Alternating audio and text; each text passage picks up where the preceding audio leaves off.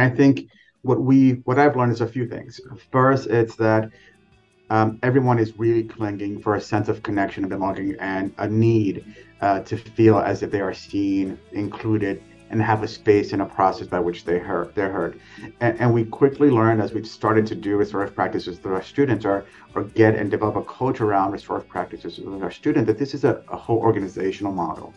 Uh, we've learned and I've learned that um, our staff are at their best uh, when they thrive, when they can thrive in a culture where they have a capacity and a willingness uh, of and a space to really engage in some meaningful relationship building, so that when things get difficult, uh, we have a method and a build established sense of trust and care for one another that allows us to get through the difficult parts.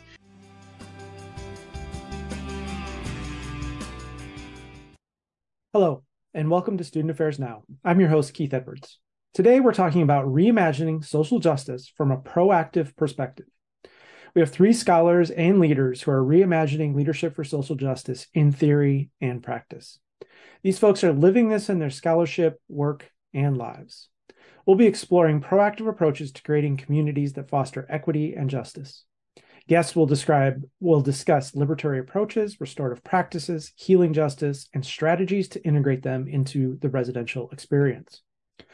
Student Affairs Now is the premier podcast and online learning community for thousands of us who work in, alongside, or adjacent to the field of higher education and student affairs. We release new episodes every week on Wednesdays. Find details about this episode or browse our archives at studentaffairsnow.com. Today's episode is sponsored by Symplicity, a true partner. Symplicity supports all aspects of student life and technology platforms that empower institutions to make data driven decisions. This episode is also brought to you by Stylus. Visit styluspub.com and use their promo code SANOW for 30% off and free shipping. Today, we're sharing the third of three conversations in a series I hosted for the University of Massachusetts Amherst Residential Life Team. The series focused on reimagining residents' life work, crisis response and on call, and social justice. I invited some of the most innovative thinkers and practitioners I know to share their thoughts, ideas, and approaches to generate possibilities for us all to consider. Each conversation we share with you in this series was followed by a Q&A with the UMass Residential Life folks to discuss this in their particular context. Thanks to UMass Residential Life for making these conversations possible and for allowing us to share them more broadly with you here. As I mentioned, I'm your host, Keith Edwards. My pronouns are he, him, his. I'm a speaker, consultant, and coach. You can find out more about me at keithedwards.com.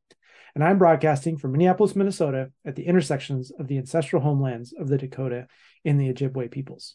Let's bring in our guest for this wonderful conversation. Awesome. Hello. Rachel Wagner, she, hers pronouns. Um, I live and work and pray and play on the traditional homelands of the Cherokee Nation, the Eastern Band of Cherokee. Um, and as an uninvited guest in Cherokee lands, one of my obligations is to understand the commitments that I need to um, uphold to Cherokee um, knowledge systems and understandings of relationality. So I invite you to think about your commitments on the lands that you're occupying. I um, I'm a UMass grad. I did my doctorate in social justice ed there at UMass, and I also was in um, residence life. I was an ARD in JA and an RD in Cashin. Um, prior to a couple more trips around the country before I landed at Clemson University, where I'm an associate professor of higher education and student affairs. Um, I fancy myself a social justice educator, and I love these conversations. And I particularly think that housing is ripe for opportunities to realize some of our emancipatory dreams. So I'm super excited to be here with you today. Mm, wonderful. Thank you so much for that. Rachel and uh, Raf, let's go ahead and hear from you and um, where you are and what you're doing. Thanks, Keith. Hello, everyone. My name is Rafael Rodriguez. I use he, him pronouns. Uh, I am in New York right now, at New York University, and we are, of course, located uh, in the ancestral uh, homelands of the Lenape people, the unceded homeland and territory of the Lenape people. Uh, important. Thank you, Rachel, for starting us off and acknowledging um, where we're coming from in our history. It's important as we engage in these conversations to always keep in mind the ways in which we have uh, a lot of work to do and the ways in which we have to acknowledge our history in order to do better as we move forward. Uh, I'm the Dean of Students, AVP and Dean of Students at New York University. Most of my time previous to this role was spent in uh, residential life and housing services. I was the Executive Director of Housing uh, at UVM. Prior to that, I started at the University of Vermont as a residence director, uh, climbed up as a, an assistant director, took a pause from the residential education side, the on-call side, and did uh, some time uh, working with our assessment team and our initiatives team, and eventually um, became the executive director. And a lot of our work uh, really revolved around how do we engage uh, in the place that we were, the University of Vermont, in the first and or second most whitest state, depending on the year, uh, with a very diverse um, residential ed- education team and residential life department, focusing on how do we engage uh, in very difficult dialogue within the context that we're set up in. And, and it was uh, an extremely rewarding uh, a group of people that I got to work with, an amount of work that I get to bring along with me in my NYU uh, journey. Mm-hmm. Wonderful. Thank you. And Kayla, let's hear a little bit more about you. Absolutely. Hi, everyone. Uh, my name is Kaleigh Mrowka. Pronouns are she, her, hers. And I am coming to you today from Baltimore, Maryland, on the ancestral lands of the Piscataway and Piscataway Conoy peoples. Um, I actually grew up in Massachusetts, um, so you all are um, sort of in, in my homeland a little bit there. Um, but my background has really been in living learning programs and residence life, so residential education, curricular work, um, but I've recently made a shift. So I now actually work for the International Institute for Restorative Practices, and I'm working with them to build a collaborative center for restorative practices in higher education, which is really exciting work um, and hopefully something that will continue to, to grow um, and we'll be able to dig into but my, I think my connection to our conversation today is really is really rooted in sort of uh, my not only my professional restorative practices work but also my research. So uh, I have a lot of research interests around restorative justice and restorative practices, and particularly um, the use of restorative as a strategy for relationality. Um, sometimes effectively, sometimes ineffectively, as a way to resist, um, you know, our dominant cultural ethos and power structures in higher ed. Um, so I'm really interested in looking at, um, you know, restorative practices and white supremacy and neoliberalism and settler, settler colonialism um, in higher education. So I'm excited to be here for the discussion and also excited to, to learn from the other panelists. Yeah, I'm so excited to have all three of you here individually. Uh, I know each of you and have really uh, appreciated what you do and how you think about it. And uh, I'm so excited to be in this co- kind of collective conversation. So um, I also know you have so much brilliance, so I'm going to try and wind you up and get you going. So, uh, Rachel, we have been co-conspiring for two decades now, and you're one of those people who uh, haunts me in the best of ways as I go about my life living things. I remember things that Rachel said in that one room 15 years ago, and it still sticks with me. Um, but as you mentioned, you're a UMass Res Life and Social Justice Education alum you bring both the criticality and the generativity to your social justice work. You and I have been in conversations and conference presentations around both the what and the how of social yeah. justice work. And I just want to point you to how do we both and both the anti-oppression lens and analysis and the liberatory, as you said earlier, the emancipatory approach to social justice. Take it away. One of my absolutely favorite topics. Um, so yeah, to start, of course we have to have an analysis of oppression, a robust one, right? Um, and there are all kinds of tools that can help us with that. So I think about Patricia Hill Collins' work and the matrix of domination that lets us recognize and anticipate, you know, different domains of power. So whether that be structural or disciplinary, which plays out, I think, a lot um, in predominantly white institutions, hegemonic and interpersonal. Um, that is one framework that can sensitize us to the way that power is functioning and usually functioning asymmetrically, right? Um, intersectionality theory, Crenshaw's work really compels us to understand how power collides and intersects structurally, politically, and culturally. Um, I think that critical race theory, queer theory, um, a lot of the critical theories that we think about today in terms of like critical disability studies and critical trans politics, um, all sort of invite us to cast our attention to who's at who's operating at the margins, right? Um, and who have purposefully been um, placed there, right, or relocated or dispossessed to the margins. Um, and and then in the case of like those last couple of um, critical theories around queer theory and um, disability studies, um, really thinking about how they provoke us to um, not only interrogate the status quo, which I think all critical theory should help us do, but especially to interrogate the kinds of normativities and norms that um, circumscribe our lives and make some folks' lives seem impossible, right? Um, make some ways of being and doing in the world um, invisible and illegible, as you know, some scholars talk about think about Z. Nicolazzo's work. So, um, yeah, we need that capacity to kind of root out what is going on, and and to see, okay, where is business as usual leaving folks behind? Where does it reduce life chances? Um, how are how are some of these death dealing institutions devastating communities? Right, um, and and to actively look for that because we have ample evidence that it's probably present right? So that's incredibly important. And I don't dismiss that, but often I would contend in um, in social justice circles and equity and inclusion circles, and certainly in student affairs, we stop at an analysis of oppression. And we don't really give a concomitant amount of attention to having a vision and an analysis of what we are working to bring about, right? Um, what we're what kind of world we all deserve to live in.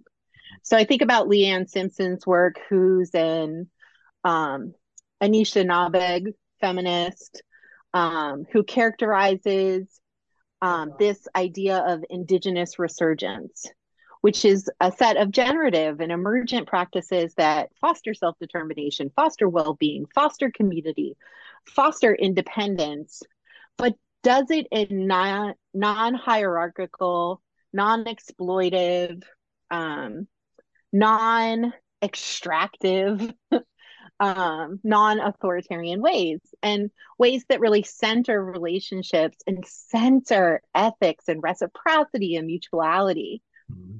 Um, and if if we don't know where we are going and we don't have some of these um, uh, engaged and um, collective processes to get us there, then we can critique, we can dismantle, we can interrupt, but um, but have we just not built anything? Have we not created anything? Um, have we decimated and destroyed and not engaged in the much, I would say, harder work um, of creation and generation? And um, and you know, I'll you know, I'll just end with once you take up a liberatory mindset, um, once you're down that path, that's when the real juicy questions surface, right? The ones that um, I like to muse with and experiment with, like, um, what will we need to know? What will we need to be able to do um, to build and flourish in an emancipatory world, right? What values have to be centered? What dispositions and skills must be cultivated? Right? What environments support emancipatory space and what structures have to be implemented, right, to bring it about. And and for this audience, I think about residential communities that are set up explicitly for students to rehearse the kinds of dispositions and skills and ways of relating in the world that are desperately needed to enact liberatory place, mm-hmm. right? Um, I think that we all have a stake in that and and can work to bring it about. Mm-hmm. It's pretty exciting stuff. Yeah, and in I I get so energized around the territory of liberation and emancipation and what's possible there and what would the benefits for everyone be, not just for those who are marginalized and oppressed. Um, and I think sometimes I think the caution I would offer is, as you said, sometimes we forget if we don't also have that anti-oppression lens, you can do a lot of harm. That's where toxic positivity, let's just pretend things are great without really understanding the roots of it right there. So I love the both and that you're bringing here. We have to have both of those. Otherwise it's it's empty emancipatory. Yeah. It's just per- performative or or covering up surface harms that being's done. Yeah. Yeah. Wonderful. Thank you. Mm-hmm. Um, well, that's a great setup for what both I hope uh, our other guests are going to sort of point us to. And Raf, you you've led, as you said at, at, UVM, you were centering restorative practices not just in restorative justice and when a harm has been done or after a conduct case, but like how do we build the communities during the first weeks uh, in a restorative way so that they're robust and more equitable, proactively preventing some of this. Help us sort of understand what you learned through some of that work and how we can be proactive, not just in addressing harm after it's done, but creating more equitable communities, more liberatory spaces from the very beginning. Yeah, I appreciate the question. And I think what we what I've learned is a few things. First, it's that um, everyone is really clinging for a sense of connection and belonging and a need uh, to feel as if they are seen, included, and have a space and a process by which they heard they're heard. And, and we quickly learned as we've started to do restorative practices with our students or or get and develop a culture around restorative practices with our students that this is a, a whole organizational model. Uh, we've learned and I've learned that um, our staff are at their best uh, when they thrive, when they can thrive in a culture where they have a capacity and a willingness uh, of and a space to really engage in some meaningful relationship building, so that when things get difficult, uh, we have a method and a build established sense of trust and care for one another that allows us to get through the difficult parts. Uh, we often talked about our work as one of building relationships.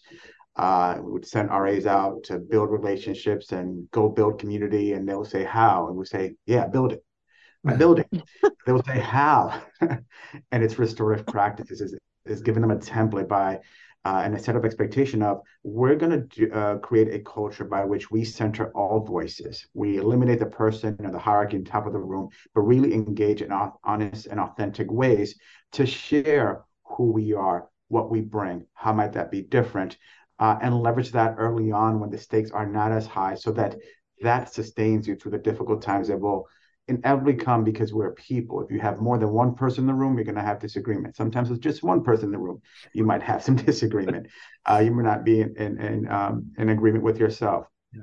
But I've also learned that organizations and people and communities thrive when leaders are willing to role model the level of vulnerability, of work and engagement uh, that we expect of students, that we expect to cultivate in our staff, and and without that piece, um, there's a missing there's a missing chain in the whole process.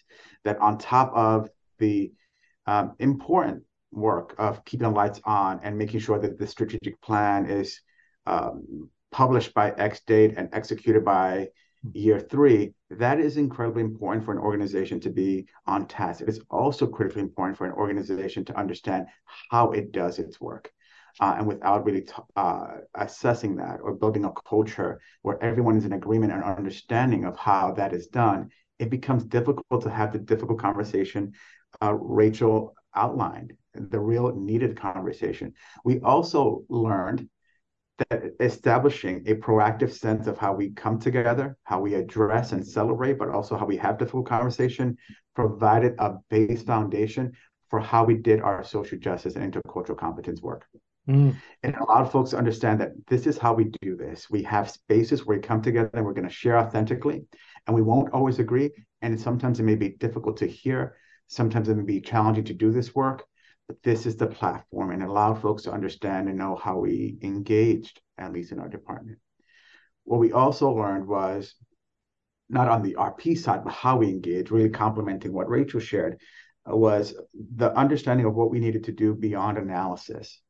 Uh, that analysis of power is critical, uh, and we quickly learned that the skills of engaging were even much more critical. Mm-hmm. Uh, and a lot of my doctoral work followed Kathryn Sorrells' work and Amir Ahmed, really looking at intercultural co- uh, competence, or sorry, intercultural praxis, which is the blending of intercultural competence, which has some challenges, mm-hmm. uh, and social justice, uh, moving beyond analysis and thinking about how do we blend both approaches? How do we do a um, analysis of skills or an understanding of skills that are needed to work across difference while not always looking at power as abstract, but as always multifaceted and present across all cultures. So how do we bridge those two ways of engaging together so that we're always doing a complex analysis of power while developing skills to work across difference? Uh, and what was difficult was um, we often, I, using I statements, uh, in doing that work, found it difficult to get beyond my marginalized identities. And where I found the most traction was, well, what if I focused on the skills I need to work across difference and a concrete analysis of power if I focus on my dominant identities. Mm-hmm. And that that's the basis by which we engage. And we found that work to be transformational so that those circles were not just circles where people of color were inevitably sharing their trauma and their pain and hurt yet again.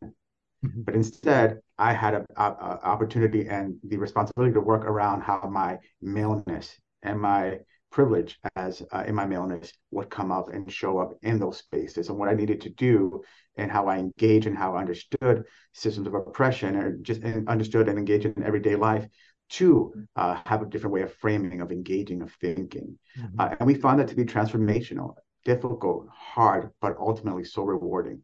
Mm-hmm. I'd love to hear about some of the practices or the skills that you're mentioning. Um, I, I, know we don't have a lot of time, but are there some that just easily pop to your mind?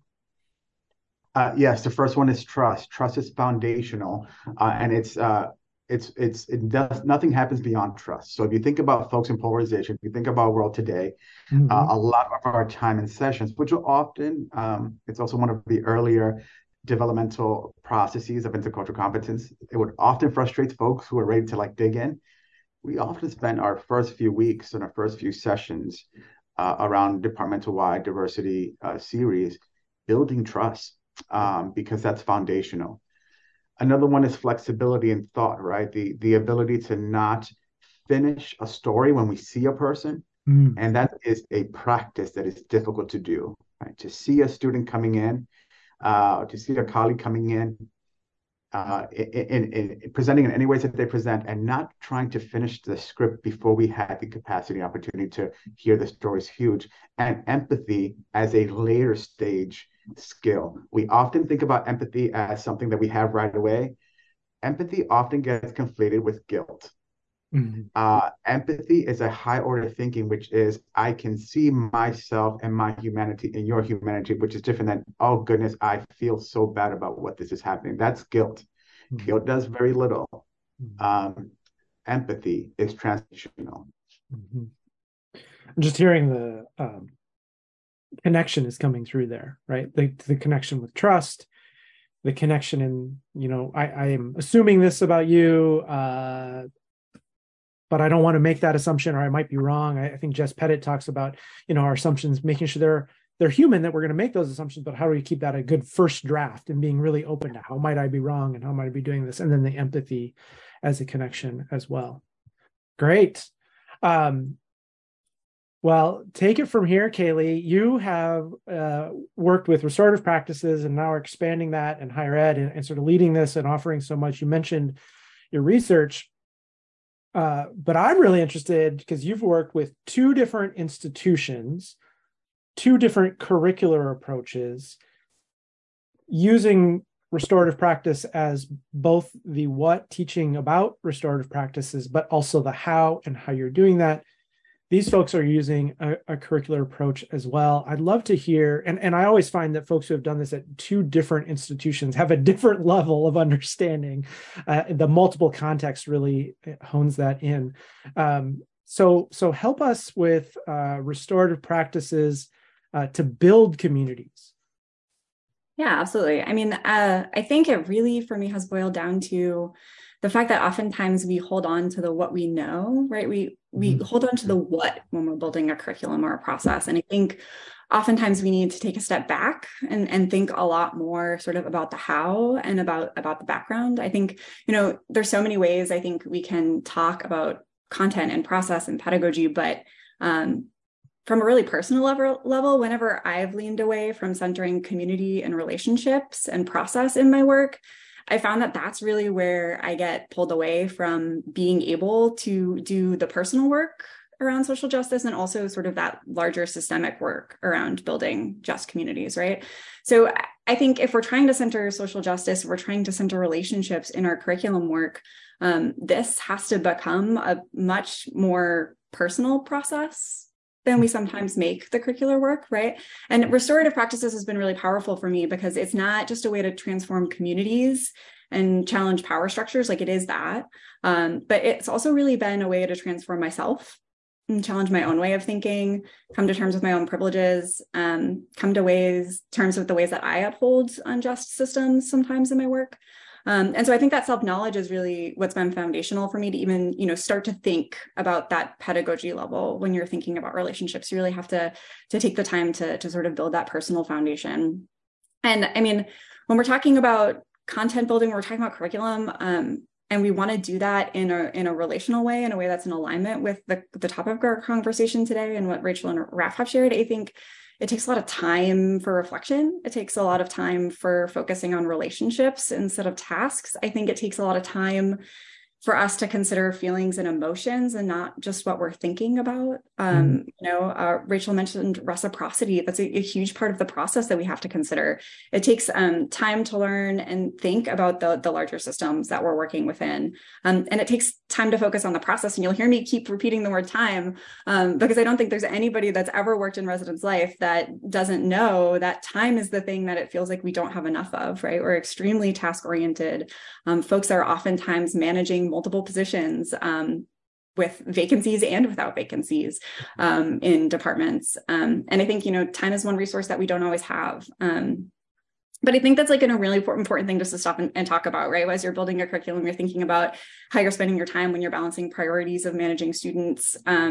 Because that efficiency mindset or that sense of urgency mindset that we have in student affairs is really actively working against our ability to be relational, right? And, and that has to do with a lot of things, right? It's intentional. The systems that we work within, the institutions of higher ed that we work within, um, you know, the, the norms and the ways we've been socialized into that work are so deeply rooted in these oppressive systems, right? And these neoliberal systems and these systems of white supremacy.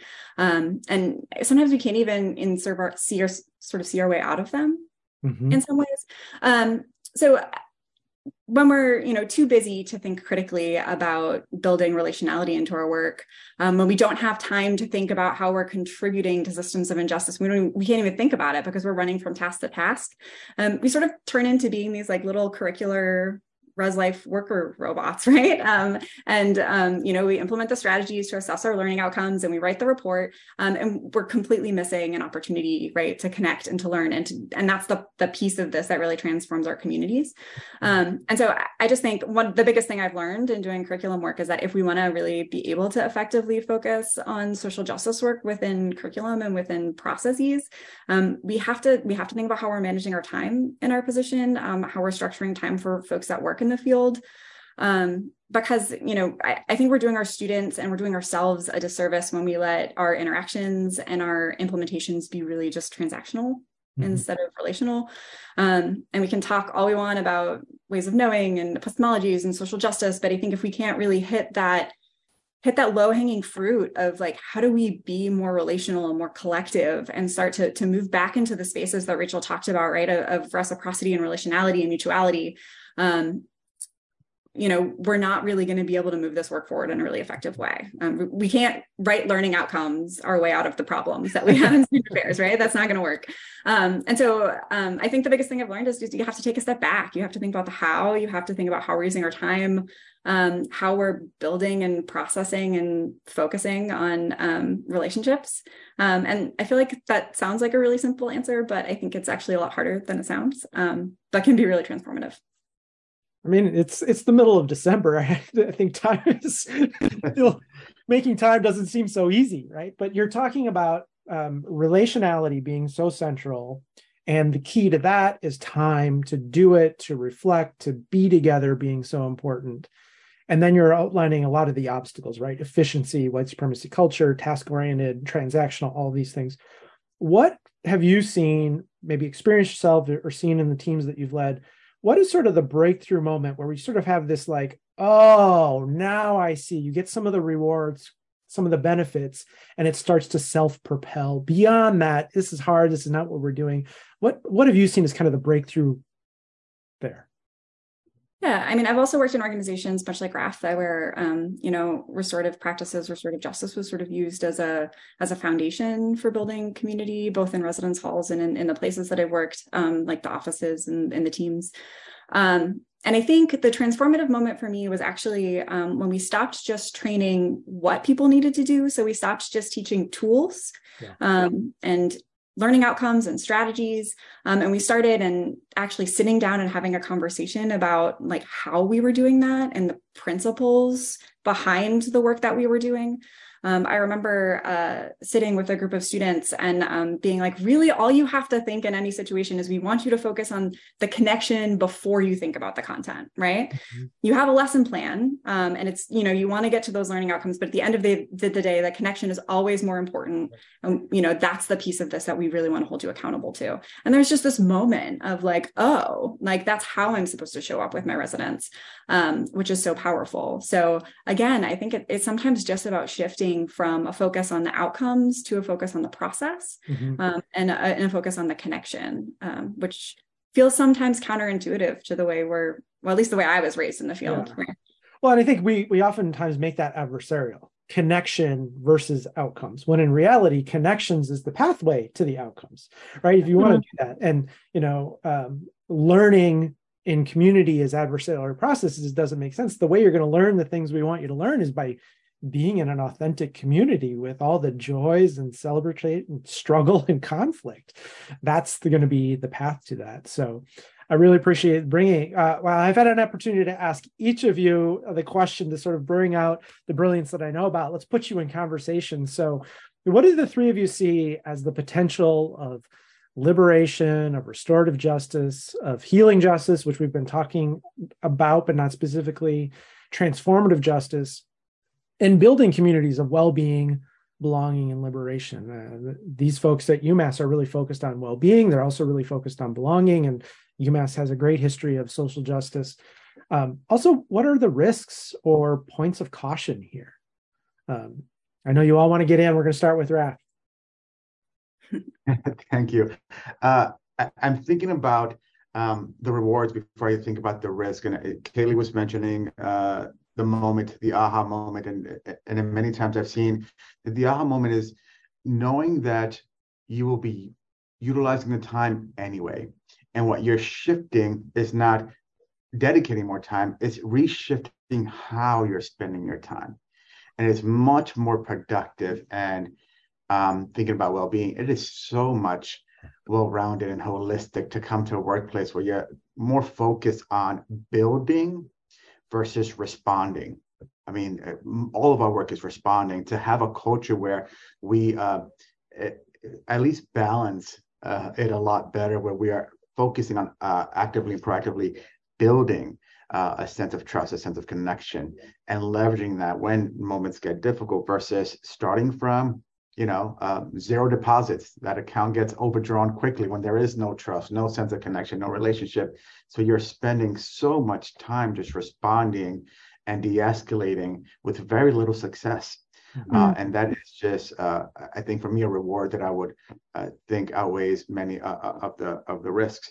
the risk is it's it's, it's a, it can be fearful, it can be scary to shift because the pressing structures of uh, organizations and white supremacy are often rooted in uh, in compliance and execution and production uh, and thinking and slowing down and shifting how one approaches how one engages shifting from a task and a services sort of checkbox approach to a more relational approach. It takes time and energy uh, mentally as we all can imagine but also organizationally and, and that's a risk. That's a risk that um, staff and leaders have to be willing to take. Yeah. Go ahead, Kaleigh. Yeah. Um, thanks for that, Raf. I, you know, I'm I'm sitting here thinking about, uh, you know, Keith, you mentioned well-being being really important to folks at UMass, and um, I feel like folks in the restorative practices world have been making the argument that um, community well-being or social well-being needs to be more focused on, um, and I'm not sure that um, that has ever become more clear than coming out of the COVID-19 pandemic, right?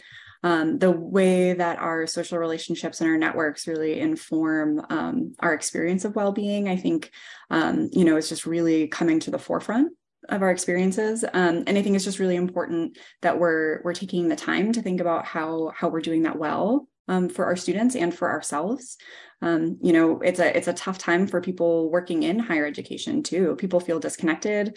Um, you know they um, are struggling to figure out if they can see themselves in the field in, uh, in the future. And i think that um, a lot of those things center around this same issue right? How how can we build communities as raf is talking about where trust where there's you know where there's trust um, where there's community where people um, you know feel connected to their work. Um, and so i think i think the, the connection is there and i think it's really powerful um, and has a lot of potential. I, I, mean, I do also think, you know, um, you asked Keith about sort of the the risk points. Um, doing restorative work, um, I think, you know, and Raf would probably agree with me on this. Um, there are ways to do res- use restorative tools to create additional harm, mm. right?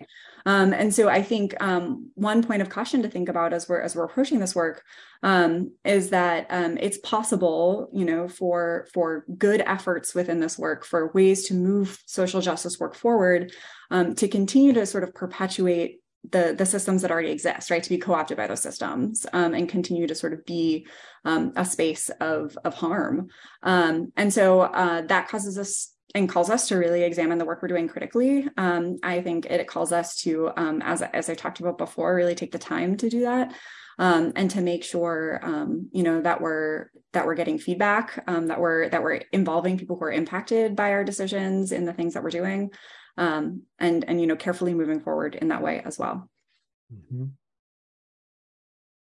rachel i saw you taking notes over there that always makes me sense because my brain is firing. These yeah. cooks are fantastic. Um, so I have probably two levels of responses to this question. Um, one level is on the sort of thinkery, um, contemplative side, which is, my, I think my biggest caution is for us to not get stuck in the trap that liberatory and emancipatory microclimates don't already exist mm-hmm. right that we um that we really need to be humble about how we look to um folks who are leading the way um in terms of engaging in community care and mutual aid right? That that is a very i think illuminating um, uh, approach to liberation. Um, how is indigenous resurgence and land rematriation or black prophetic traditions and afrofuturism or prison abolition movements already doing the work of liberation and healing right and um, I think about queer underworlding, right? Refugee placemaking, these like really um very not business as usual, very not um uh dominant forms of um resistance and world making and um being alongside one one another as we create the world that we deserve um, that's already taking place. And um, can that compel us? Can that can those practices those examples those lived experiences that aren't necessarily under the auspice of you know i believe in social justice or i believe in healing. So um, i'm going to practice indigenous resurgence. It's a way of living and being and doing. Um, that prison abolition or abolitionist politics is a way of orienting yourself to the world. And there are folks who are already modeling um, and and bring manifesting that.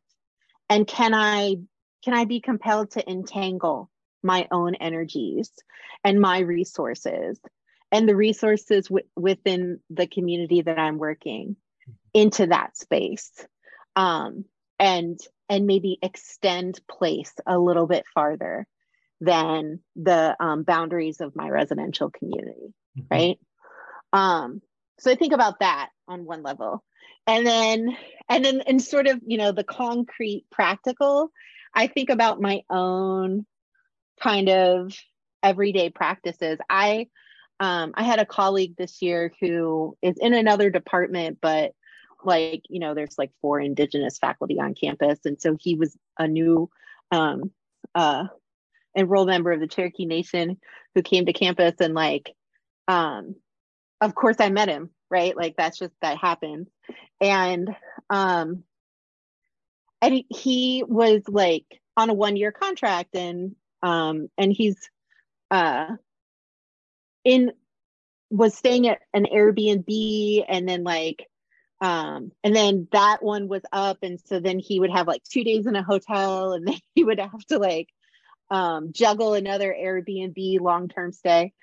And um this was going on and i was like in it was into november and i was like just come stay at our house. Like we have a guest room um you know you have to navigate the obnoxious boxer puppy but i swear it'll be okay right? Like just come stay with us. And um and ostensibly like so many of my colleagues across the campus because he's in a different college he's a poet um were like oh my god that was so generous of you. That was so amazing that you opened up your house. And i was like like that's kind of the bare effing minimum right? Like to welcome someone else into my house. Like my grandmother taught me better than that. Um yeah he's a colleague. He's he's literally an enrolled member of the nation whose lands we're occupying here that you know got taken through military and diplomatic incursions in the 18th century. So like um it is really minimal, but the fact that folks saw it as so huge and it really um I think, you know, what struck home for me is um Santi is a delight and he's also I was trained as a professional cook, he was trained as a professional cook. And so and we both did stints in like um, country clubs and restaurants. And so like we get together, we cook. He he's uh, uh, we feed my family, and like we stayed up late into the night talking about possibilities of pedagogy and teaching and what is education, and like we had these amazing um, conversations around my um, dining room table, and like that investment in someone else who's you know ostensibly new to my community um yeah it helped him out he got to save you know a couple hundred or maybe a thousand bucks over like the six weeks he was here um but it gave me so much more yeah.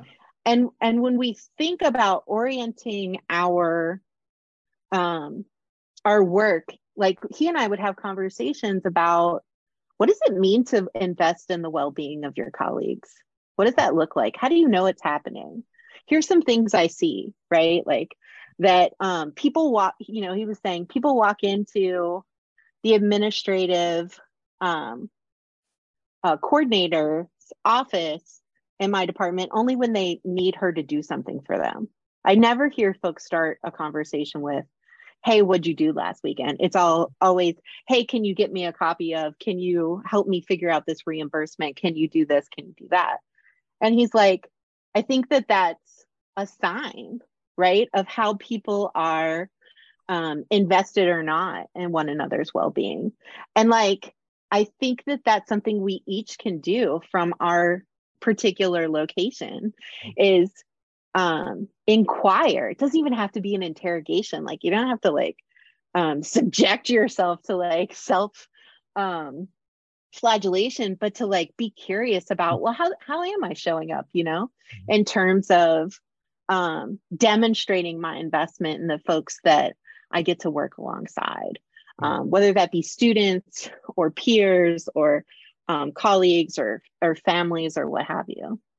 So those are the things I was thinking about. Yeah, it's a beautiful it's a beautiful story, Rachel. And I said earlier, you all are you, you're all dissertators. One of you is a new associate professor. Um, and you're brilliant scholars, but you also do this practically, right? You've all led residential life teams. You've all been in that role.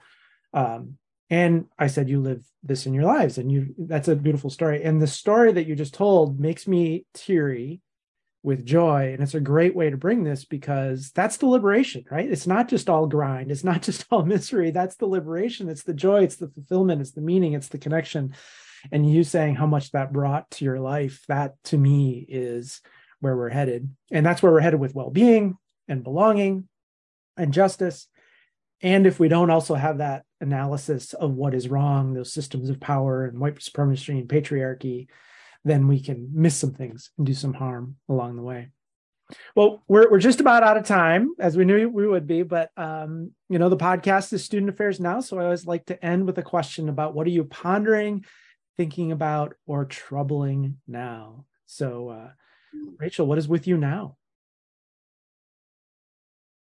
I think the thing that I I'm the most engaged with right now is around um, who constitutes my sphere and um, and how am I showing up with those folks um, in ways that like enhances their well-being mm-hmm. um, and and serves the greater organization. So like um, I'm taking a teaching sabbatical next semester because I have um, I've agreed to do some administrative work, basically um, helping our faculty realize elements of our inclusive excellence strategic plan.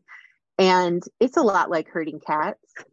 Um, and and I it doesn't bring me joy. It does not bring me joy to um, uh, do this administrative work. I, I would much rather teach a social justice and inclusion class that I had slated for the spring. Um, but I believe in its potential.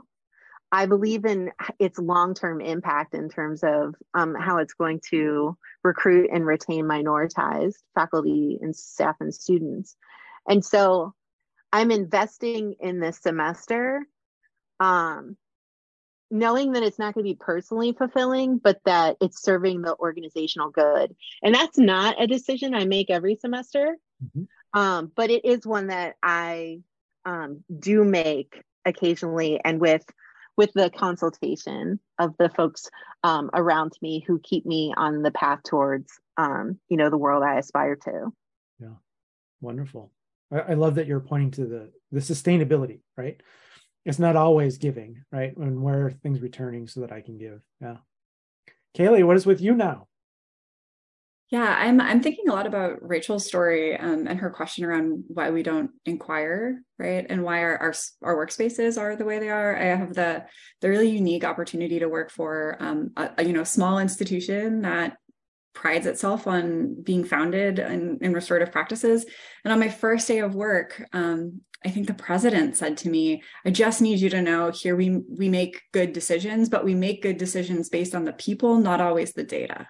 Mm. Mm-hmm. So if the people and the data are in conflict, we might, we're going to make a decision for the people. Mm-hmm. And that has really just struck with me because, um, you know, um, we, the organization, everybody shows up at 9 a.m. every Monday morning um, to do a check in circle and say hi and see how everybody's weekend was. And I, when I was told that, I, I thought of every awful team builder I had been in in my entire career, honestly. And I was like, that there is absolutely no way. And people show up and they care and they have real conversations and they spend the first half an hour of everybody uh, most of us are working completely remotely. They spend the first half an hour of the week together and you know like with their hair in a messy bun and their coffee and then everybody you know goes and, and does good work for the rest of the week in a way that's really powerful. So i think i'm thinking about the ways that we control right? We control the way that we can bring this work um, and we can center relationships. Um, you know I, I talked a lot about time but the truth is i think that we all have control mm-hmm. over the way that we spend our time. Um, and so I'm I'm challenged and thinking a lot about how to how to do more of that um, in the work that I'm doing. Wonderful.